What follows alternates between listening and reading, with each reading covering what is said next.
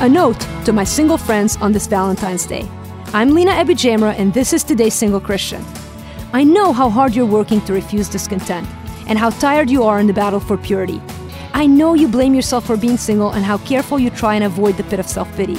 I know because I'm in the same place, and I know how annoying today can be.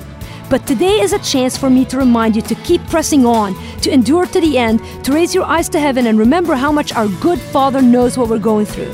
The world is watching us, single Christian, and they're waiting to see how we react on days like today.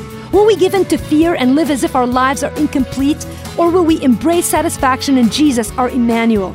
Press on, dear friends. Let's hold on to God's promises. Let's rest in His love. Let's rejoice in the truth. Today, from the bottom of my heart, I say this to you Happy Valentine's Day, my friend. For more, visit todaysinglechristian.com.